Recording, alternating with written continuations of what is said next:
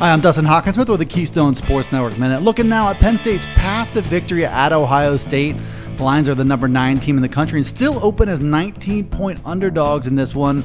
Winning it on the road is a daunting task. It's going to require at least a few things done right. First, I think Penn State has to land a big blow early in this game. Ohio State's been on cruise control for almost the entire season, make them face some adversity. Second, obviously finding a way to patch up the pass defense will be a game defining task for Brent Pry. Could be the pass rush, could be these cornerbacks playing their best game of the season. They need to do something soon.